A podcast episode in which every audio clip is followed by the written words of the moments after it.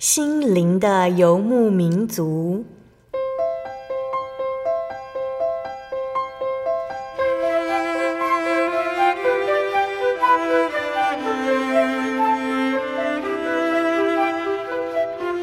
在这个谁都不管谁的后现代社会里，每个人的心灵都是游牧民族。成长的过程就是寻找的过程。每一颗漂泊的心灵，其实都在寻找生命的绿洲。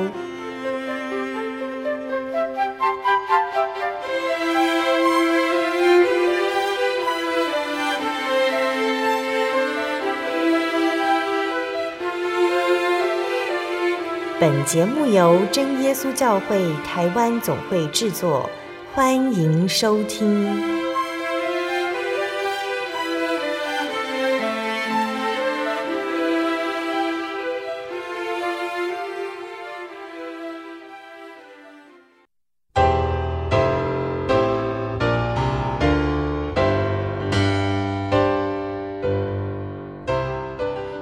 哈利路亚！所有在空中的听众朋友们，大家平安，欢迎收听今天的心灵的游牧民族，我是贝贝。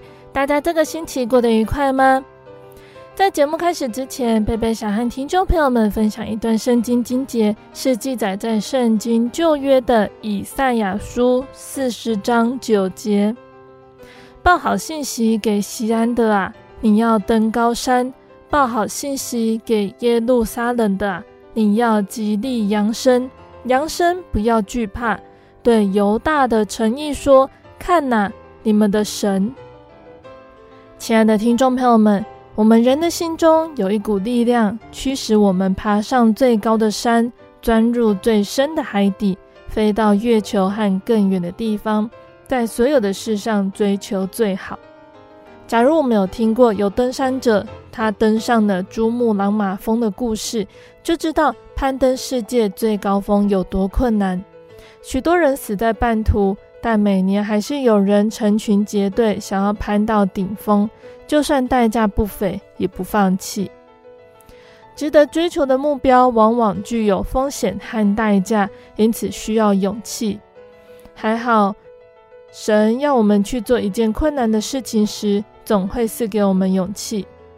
或许是挺身坚持信仰，或许是不计报酬的给予，也有可能是保护被欺负的人，或者是在患难中信任神。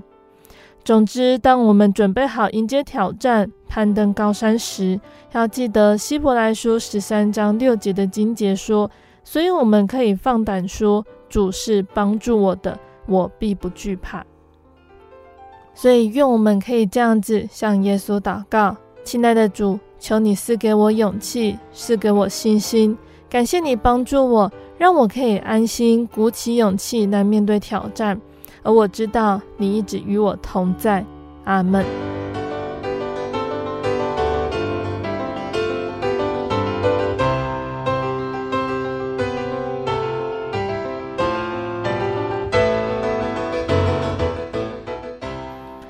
今天要播出的节目是第一千三百四十三集《生活咖啡馆》绘本分享《世界上最棒的葬礼》。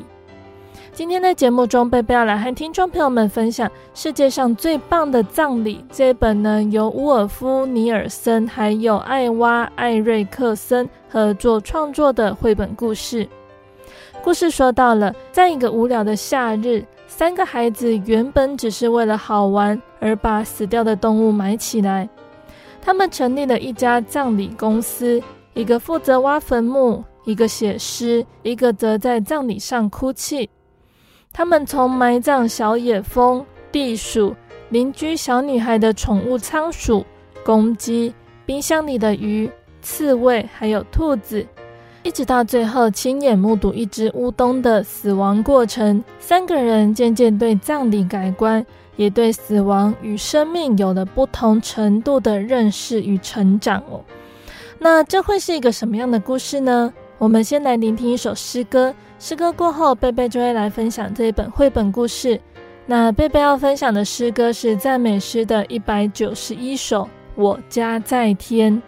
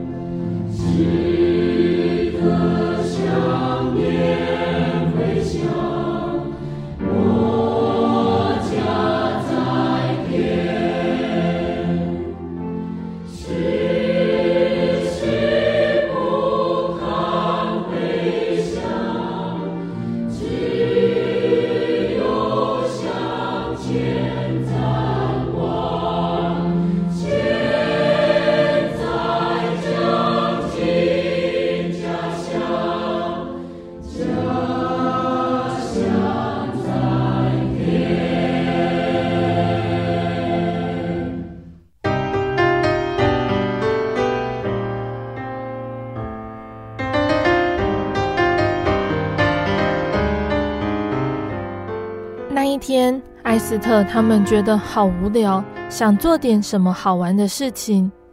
艾斯特发现了一只死掉的野蜂，他很开心。他说：“啊，好可怜，好悲伤哦！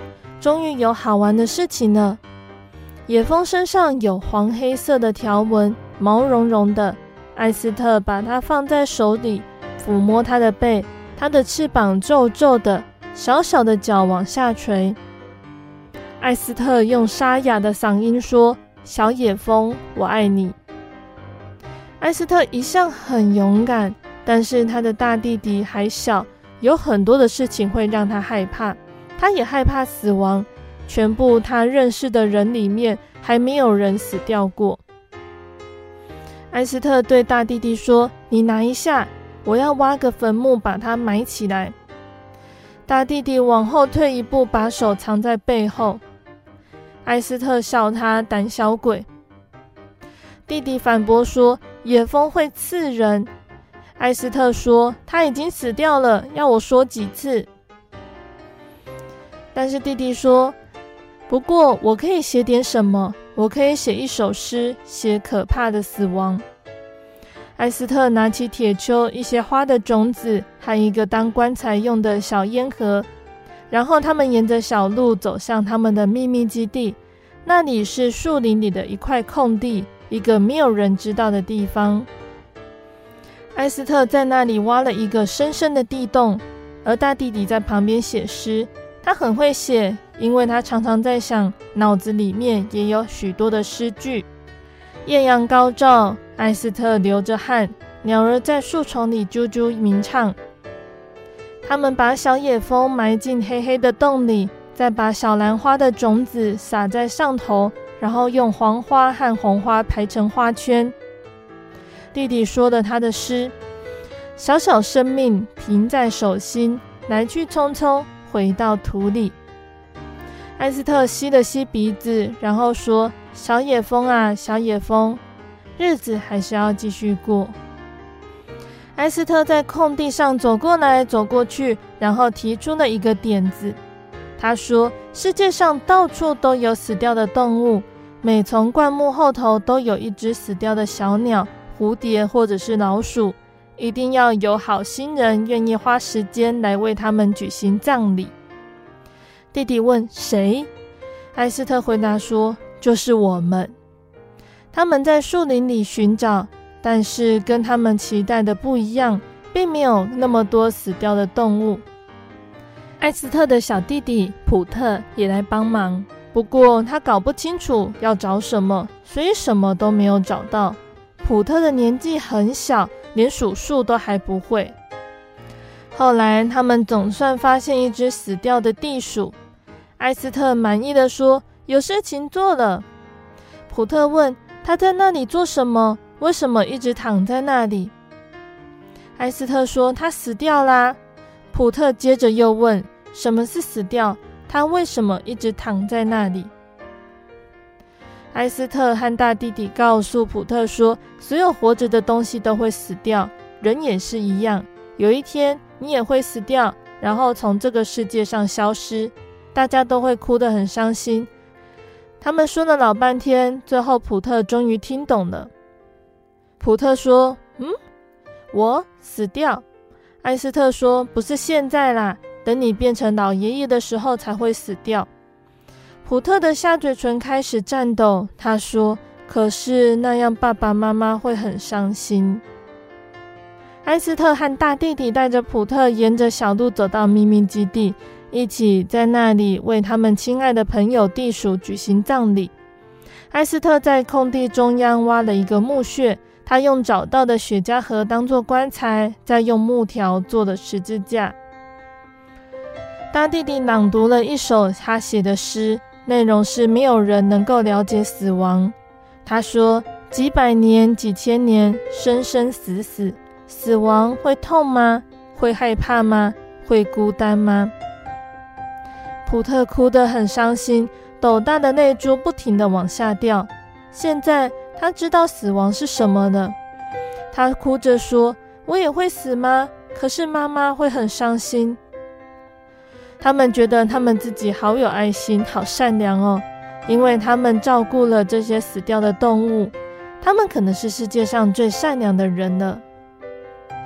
他们在这个悲伤的夏日里玩得开心极了。他们成立了一家公司，叫做葬礼股份有限公司。成立公司就是为了要举行世界上最棒的葬礼，好帮助那些死掉的可怜动物。艾斯特负责挖掘坟墓，大弟弟负责写诗，而普特只要负责哭就行了。他们有一口箱子，里头装的世界上最棒的葬礼需要用到的所有东西，有铁锹，要做十字架用的木条，铁锤、钉子。当棺材用的小盒子，当墓碑用的漂亮小石头、画笔，还有颜料、花的种子、黄色和红色的塑胶花。艾斯特打电话给所有的邻居，大弟弟站在旁边听他讲电话。有一个邻居家里有只死掉的仓鼠。艾斯特说：“太好了，我们会帮小努努举行一场很棒的葬礼。”三点的时候，葬礼上会唱歌吗？当然会，我们会唱的歌可多着，全部的费用只要十块钱。墓地的风景很好，也很隐秘，没有人会打扰。仓鼠小努努终于可以好好休息了，它闭上眼睛的模样真是可爱。普特说：“它会不会只是在睡觉啊？”艾斯特用专业的口吻说：“它已经永远安息了。”但是我们永远不会忘记他，而且他还让我们赚了十块钱。快动工吧，普特，你要乖乖帮忙。大弟弟写了一首小努努之歌，这首歌要唱得很慢很慢。寒冷的冬天带走了你，亲爱的小努努，我们感谢你，感谢你的一切。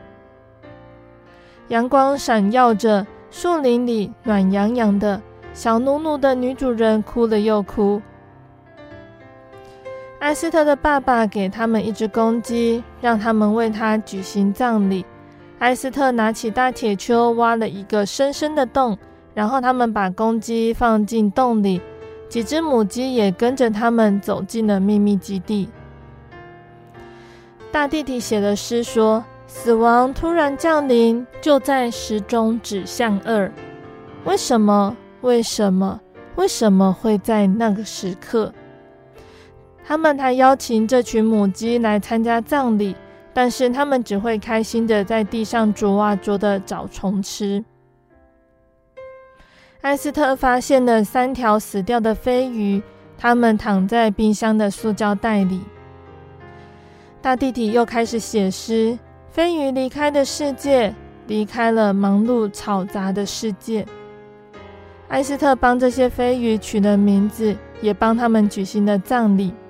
奶奶的捕鼠器抓到了九只老鼠，她把老鼠全给了艾斯特他们。通常呢，奶奶都是拿去喂猫。老鼠也要有名字才行，所以他们举行了命名仪式。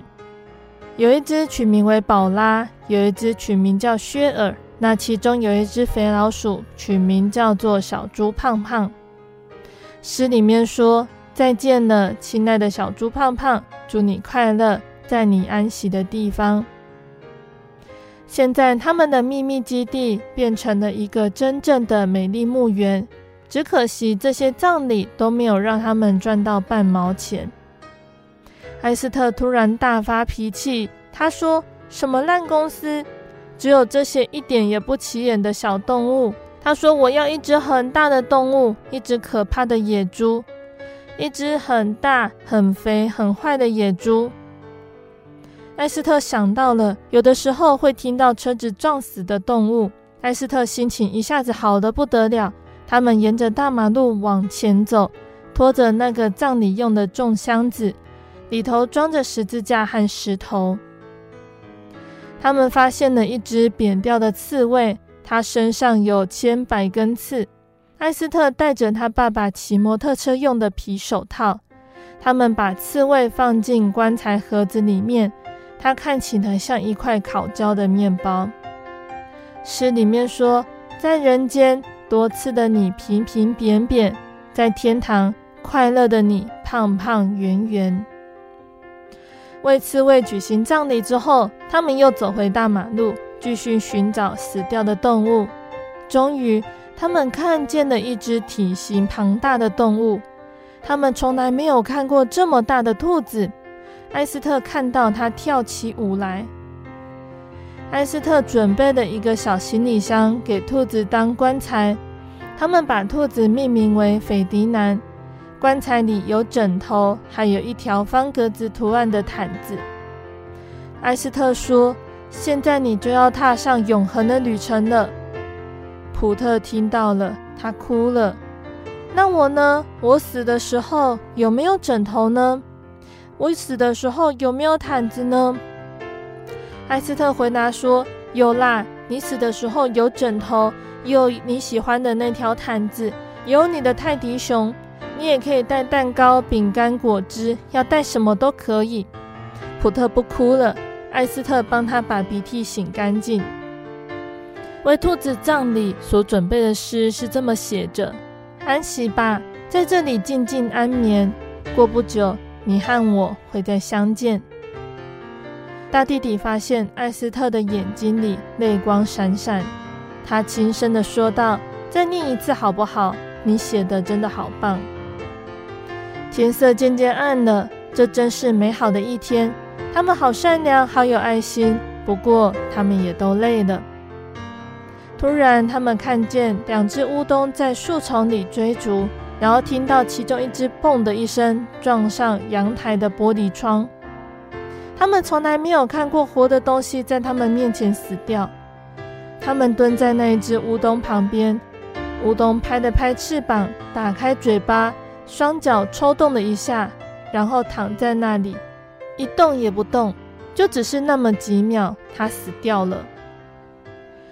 艾斯特说：“小乌冬，我们要帮你举行一个世界上最棒的葬礼。”普特说：“对，这样他就不会害怕了。”大弟弟完全忘了害怕，一路抱着乌冬走到秘密基地。他们开始为乌冬准备葬礼。空地里浓密的树叶围绕在他们上方，像是教堂的拱顶。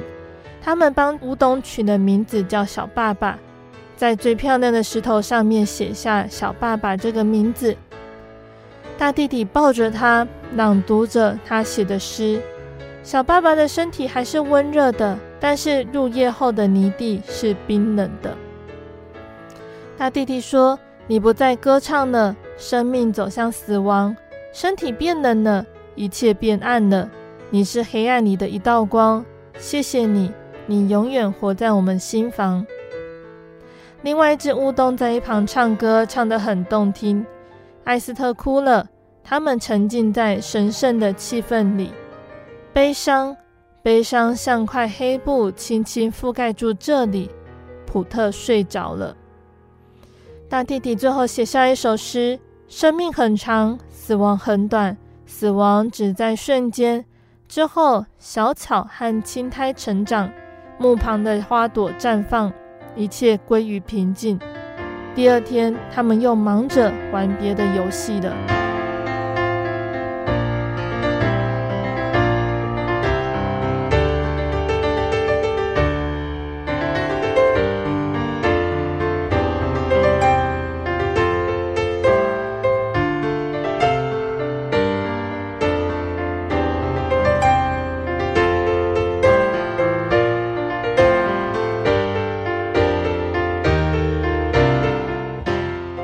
亲爱的听众朋友们，今天的绘本就先分享到这里喽。那今天贝贝和大家介绍《世界上最棒的葬礼》这本绘本故事，不知道今天的绘本让大家有什么样的想法呢？那今天这本绘本呢，我们可以看到小朋友的成长与学习往往是从游戏开始的。书里面的三个小朋友像扮家家酒一样，从埋葬小野蜂开始，展开他们人生中的第一场葬礼。他们模仿大人们的葬礼排场，成立一个葬礼公司。姐姐负责挖掘墓穴，大弟弟负责写诗，小弟弟则只需要负责哭泣。他们为逝去的动物们举办了多场隆重的葬礼。对他们来说，葬礼只是个游戏。那为了享受葬礼仪式的有趣过程呢，他们不断地去寻找死亡的动物尸体，并积极开发客源。在这个悲伤的夏日里玩得很开心哦。那直到有一天，一只活生生的小鸟在他们面前死亡，他们才真正体会到生命的无常。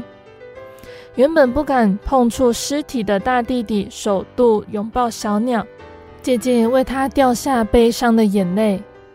他们终于用心体验到葬礼的真正意义，是一种对生命的尊敬，对逝者的哀悼。那在圣经的传道书第七章一到二节说：“人死的日子胜过人生的日子，往遭丧的家去，强如往宴乐的家去。因为死是众人的结局，活人也必将这事放在心上。”那贝贝想到了这段圣经经节哦，那贝贝也想起有曾经参加一场教会举办的告别式。告别式中呢，播放着那位长辈生前的点点滴滴，包含他的成长、婚姻，还有他在教会中参与圣工的照片，每一张都让人觉得很感谢，感谢他用一生的生命来见证神的恩典同在。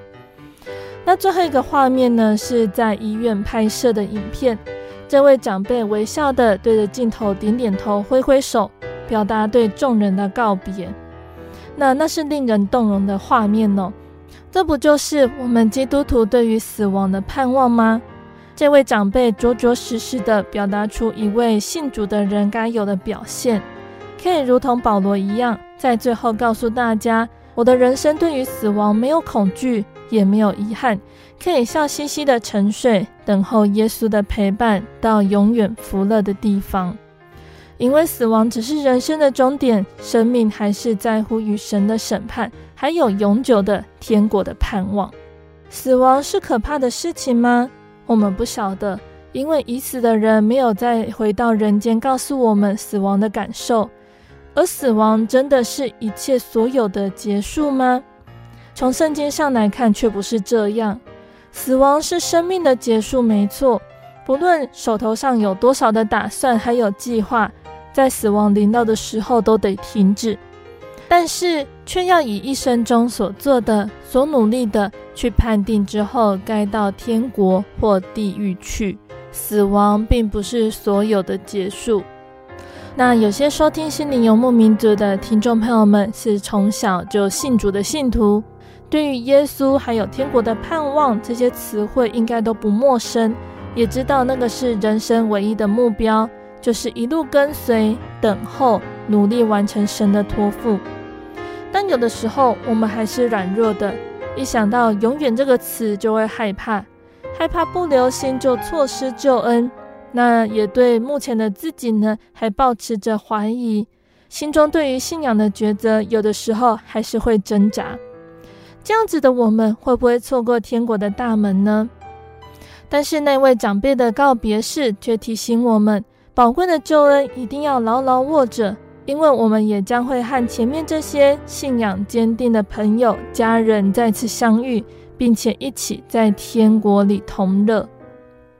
圣经的雅各书四章十四到十五节说：“其实明天如何，你们还不知道。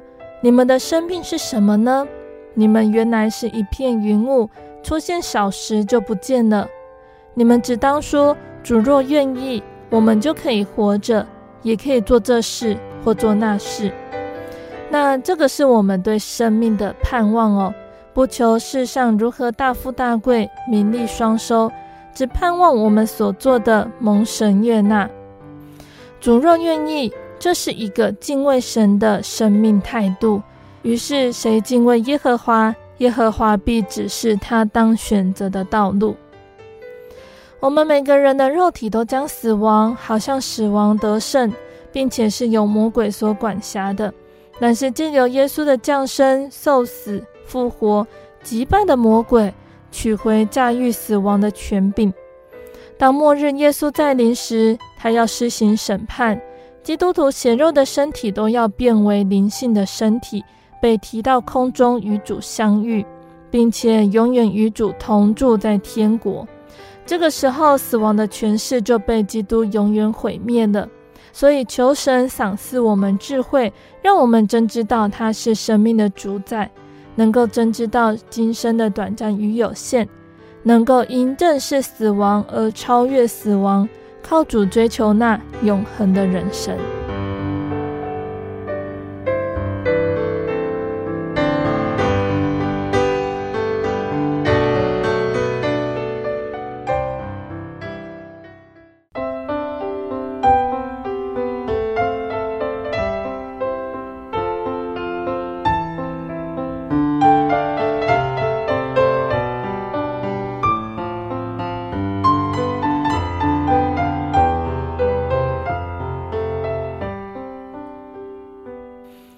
爱的听众朋友们，欢迎回到我们的心灵的游牧民族，我是贝贝。今天播出的节目是第一千三百四十三集《生活咖啡馆》绘本分享《世界上最棒的葬礼》。节目的上半段，贝贝和听众朋友们分享了一本叫做《世界上最棒的葬礼》这本绘本故事。那圣经的传道书七章一到二节也说到，人死的日子胜过人生的日子。往遭丧的家去，强如往宴乐的家去，因为死是众人的结局，活人也必将这事放在心上。死亡对于人类而言是未知的谜，因为没有一个死人可以回到人间，告诉我们死亡的情形以及死后的世界。但还好有耶稣，我们知道他是生命的主宰，知道生命的短暂与有限。我们能够因认识死亡而超越死亡，有着对永生的盼望。节目的下半段，贝贝还要继续来和大家分享圣经故事，欢迎听众朋友们继续收听节目哦。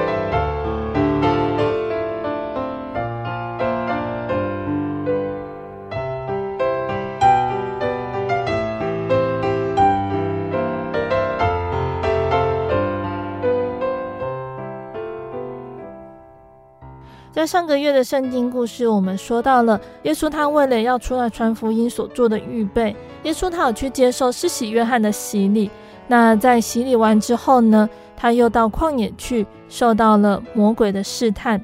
那我们今天要说到在试探之后发生的事情。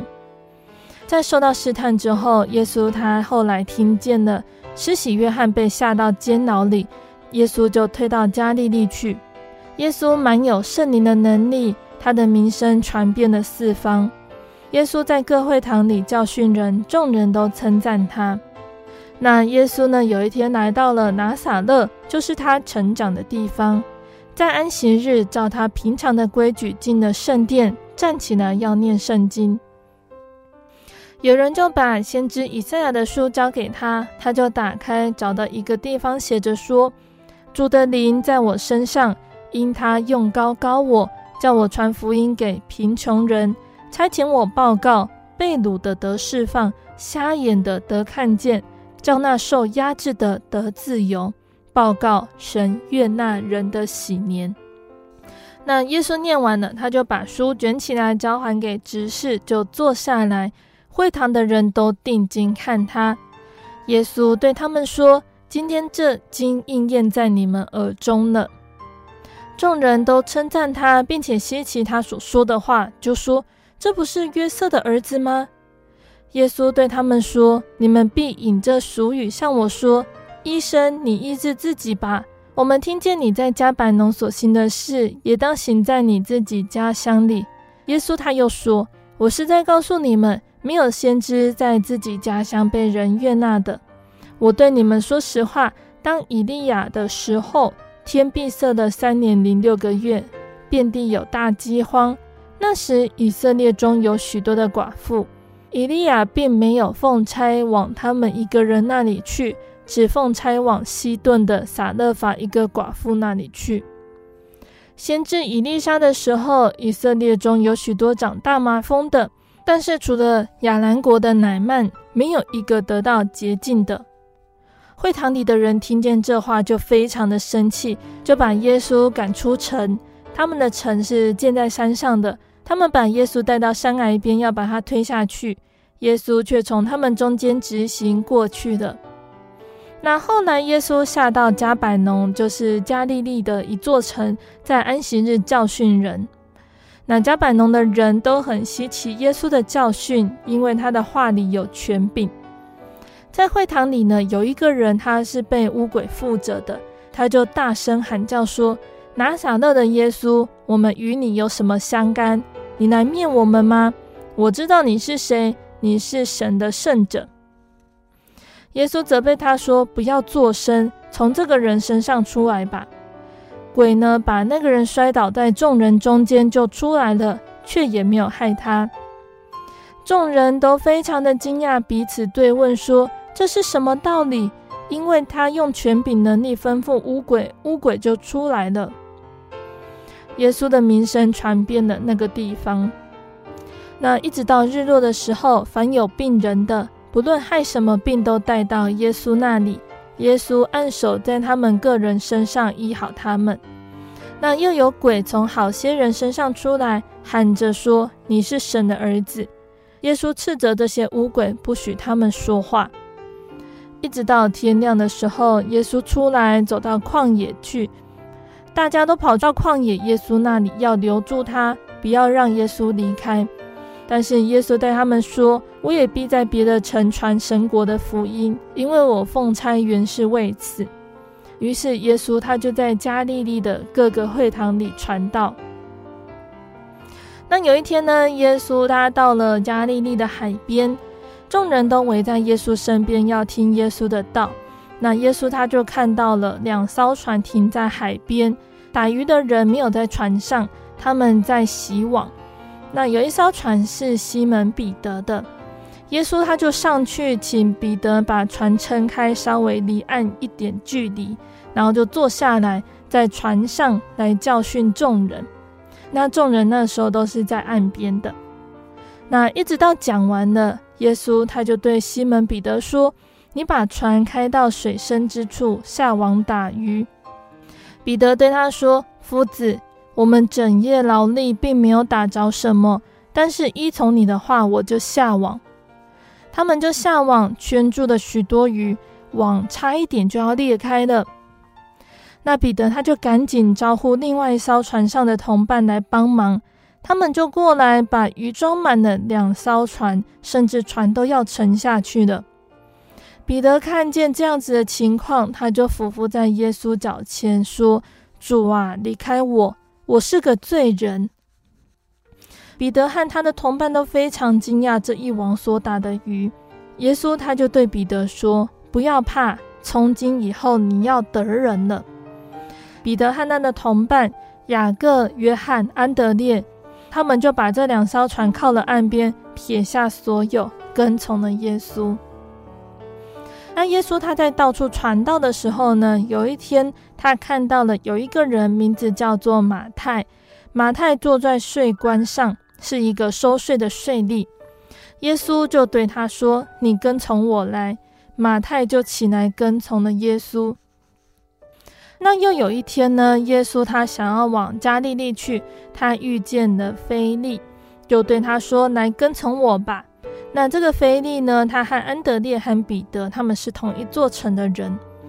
那腓利呢，那个时候受到耶稣的呼召，腓利又赶快跑去找一个人，名字叫做拿但业，对他说：“摩西在律法书上所写的和众先知所记的那一位，我们遇着了，就是约瑟的儿子拿撒勒人耶稣。”那那时候呢，拿但业不相信，拿但业对他说。拿撒勒还能出什么好的吗？腓利对他说：“你赶快过来看。”耶稣看见拿但业来，就指着他说：“看哪，这是个真以色列人，他心里没有诡诈。”拿但业对耶稣说：“你从哪里知道我啊？”耶稣回答他说：“菲利还没有招呼你，你在无花果树底下，我就看见你了。”拿但业说：“拉比。”你是神的儿子，你是以色列的王。耶稣对他说：“因为我说在无花果树底下就看见你，你就信了吗？你将要看见比这更大的事。”那耶稣他到处讲道，身边就聚集了很多想要跟随他的人。那有一次呢，耶稣他就出去上山祷告，整夜的来祷告。到了天亮的时候，他就叫了他的门徒来，从中间挑选了十二个人。称他们为使徒。那使徒的名单里面就有我们刚刚提到的西门彼得，还有他的兄弟安德烈，还有雅各和约翰，腓利，还有巴多罗买，税利马太，还有多马，亚勒斐的儿子雅各，还有奋锐党的西门，雅各的儿子犹大，还有卖主的加略人犹大。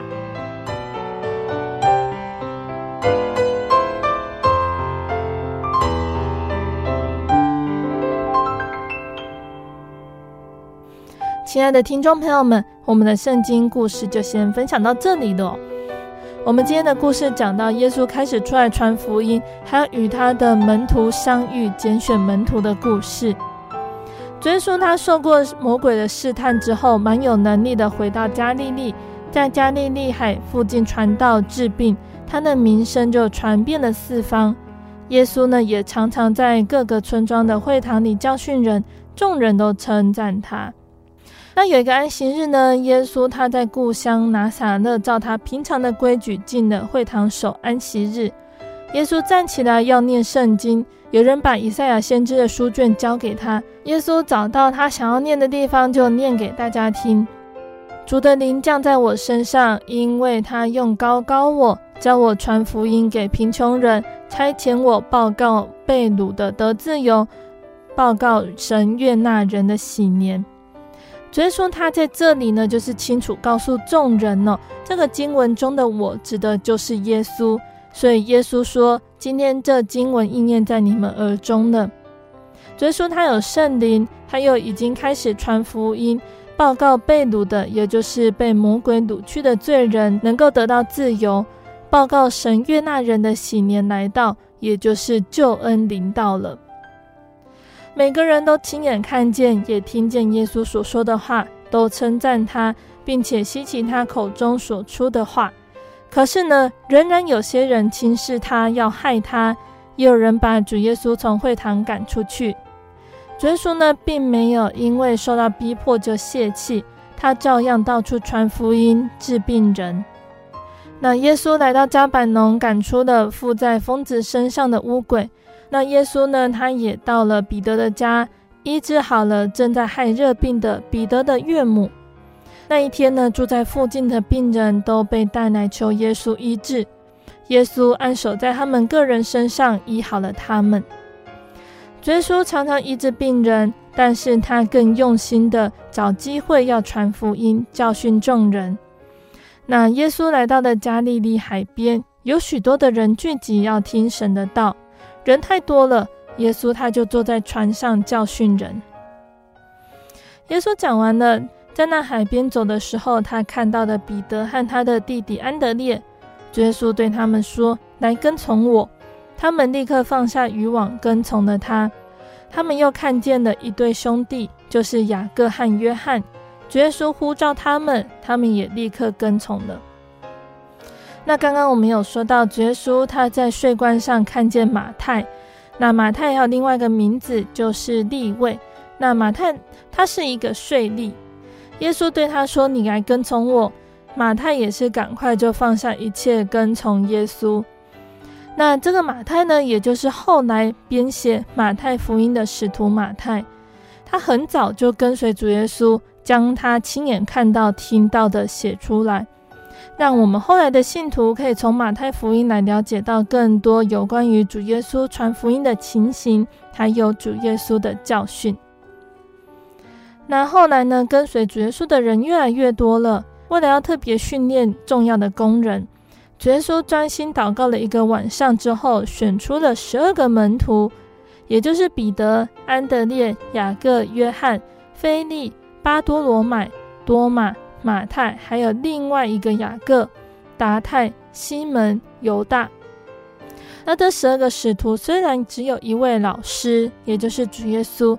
但是他们的老师却胜过世上几千位老师。十二使徒他们没有神学院，但是他们随着耶稣一边学习一边实习，到处去，到处为教室为家。他们虽然没有经过笔试，但是他们学得很好。一直到耶稣被钉十字架之后，除了加略人犹大，其他人都把他们所学的写下来，有的成为新约的圣经。那也有人呢，就把主所教的传给后来的信徒，把真道都传开了。那透过我们刚刚提到的耶稣他在选召使徒的过程呢，我们应该都有听过这样的一句话，也就是得人如同得鱼哦。那这是耶稣他对彼得所说的话：你以后将要得人如同得鱼，也就是说，以后你要得的人就像这些鱼一样的多。那我们从得人如得鱼这件事情上，我们可以学习到什么呢？第一个，也就是要勤劳，不可偷懒。彼得他们虽然整夜没有捕到鱼，可是他们仍然殷勤的撒网。神颁布十诫的时候，也告诉我们，当纪念的安息日之外，其他六日都要勤劳做你一切的工。箴言也提醒我们，不可懒惰。如果懒惰，在睡片时、打盹片时、手抱着躺卧片时，你的贫穷就必如强盗速来，你的缺乏仿佛拿兵器的人来到。不可懒惰。那这是记载在箴言的第六章十到十一节的地方哦。一个勤奋的基督徒在传扬福音的这件事工上面是有正面意义的。那第二点呢，也就是虽然疲倦，仍然服侍主。彼得他们整夜捕鱼，已经很疲劳了，但是主耶稣要借用他们的传食，仍然不敢推辞。那第三点呢，也就是做主工不落空。彼得他们本来是整夜撒网，可是什么也都没有捕到。把船借给耶稣讲道之后，主耶稣回报他们的是两艘船的鱼，甚至船都快载不动了。这样子的赏赐是大大的超过他们把船借给主耶稣时所付出的，所以保罗也勉励我们呢，在做主耶稣的工作时，我们务要坚固，不可动摇，要常常竭力多做主工，因为你们的劳苦在主里面不是徒然的。那在第四点呢，彼得知道耶稣是大有全能的主。彼得他是一个渔夫，他知道在同样的水域里面。整夜捕不到鱼，现在撒网，根据他的经验是不可能再捕到鱼的。但是他虽然有着疑惑的心，他还是顺服的去撒网。可是主耶稣是创造宇宙万物、大有全能的神，他赐给彼得可以装满两艘船的鱼。主耶稣勉励我们：凡你们祷告所求的，无论是什么，只要信是得着的，就必得着了。我们作诗平安、冤枉流泪，都是因为不懂得将万事提到主耶稣座前，向他祈求。那最后一个重点呢，也就是得人如得鱼。主耶稣要彼得、雅各、约翰、安德烈跟从他去传扬天国的福音，并且勉励他们不要怕，主必带领、祝福，让他们得人如得鱼。在传福音的事工上面，如果我们能够勤勉不懒惰，诚如保罗勉励提摩太所说的，务要传道，无论得时不得时，总要专心传。并且竭力奉献时间、金钱、才能，相信大有全能的主，他必带领、祝福，让相信耶稣的人犹如装满两艘船的鱼那么多。我们也必在今世得百倍，来世得永生。那最后一点，想要和听众朋友们分享到的是使徒哦。那狭义的使徒概念呢，是指耶稣所拣选的这十二个人。我们刚刚故事里面有说到，耶稣他上山整夜祷告神，就随自己的意思设立十二个人为使徒。拣选的目的呢，就是他们要常常和耶稣同在，耶稣也要差他们去传福音，并且赐给他们权柄，能够医病赶鬼。当耶稣复活之后，又赋予他们新的使命，就是要见证耶稣已经复活了。那新的使命的部分呢，我们讲到使徒行传的时候，就会更详细的去说到使徒们他们传福音的过程。那使徒呢，他们是基督真理的继承者，他们领受圣灵的启示，能够解释属灵的事情，并且能借着神迹奇事显出使徒的凭据。他们的教导成为基督教信仰的准则，那后来也书写成新约圣经。因此呢，教会是建基于使徒的根基上。那耶稣会选择十二个人，因为十二这个数字呢是完全数，代表以色列的十二支派。那当其中一个使徒加略人犹大，他因为卖耶稣，最后后悔自杀之后，只剩下十一个人了。为了维持使徒职分十二的这个完整性。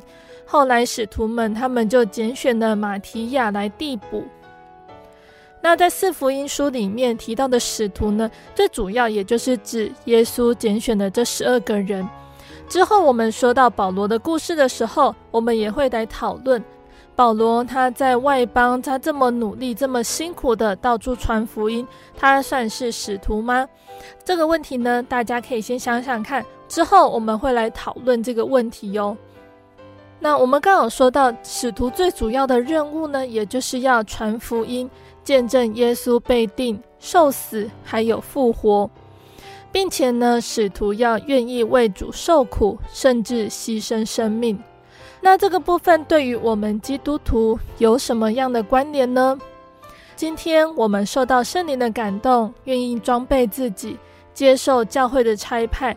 去完成传福音，或者是其他教会有关的使命。其实我们就是广义的使徒哦，所以我们要效法耶稣的榜样，效法十二使徒，他们努力的广传福音，见证耶稣的救恩，并且愿意为主受苦。而这些劳苦不是突然的，这些属灵的圣工都有永远的价值，将来得进天国，领受公义的奖赏。所以，使徒们还有保罗，他们的书信都劝我们要常常竭力多做主工，让主的爱普及万民。在启示录的十四章十三节更说道：“我听见从天上有声音说，你要写下，从今以后，在主里面而死的人有福了。”圣灵说：“是的，他们习了自己的劳苦，做工的果效也随着他们。”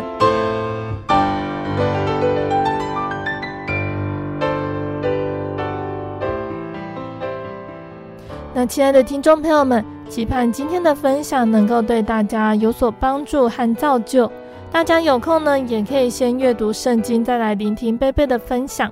那今天的圣经故事就到这边哦，请大家继续锁定心灵的游牧民族，贝贝将会和大家分享接下来的圣经故事。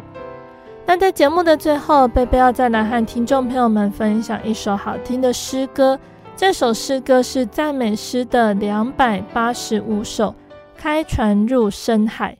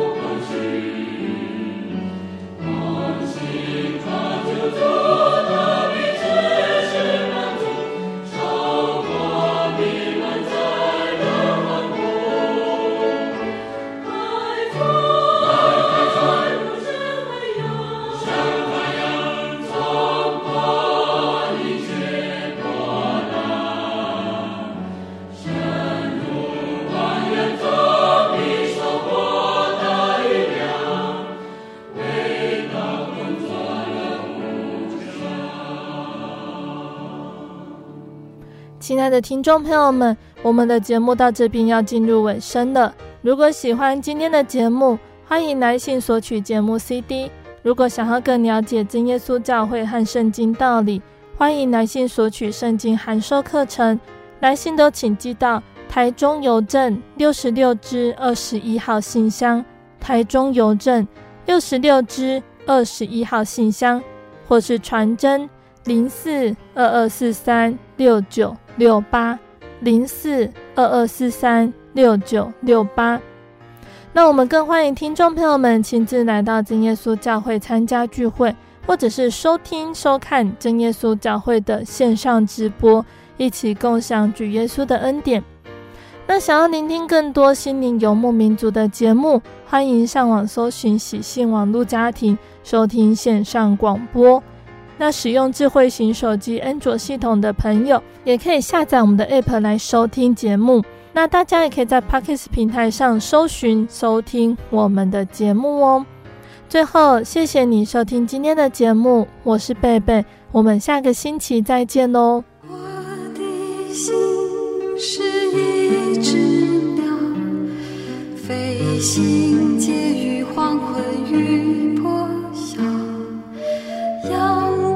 在校园世界寻找生命的愿望。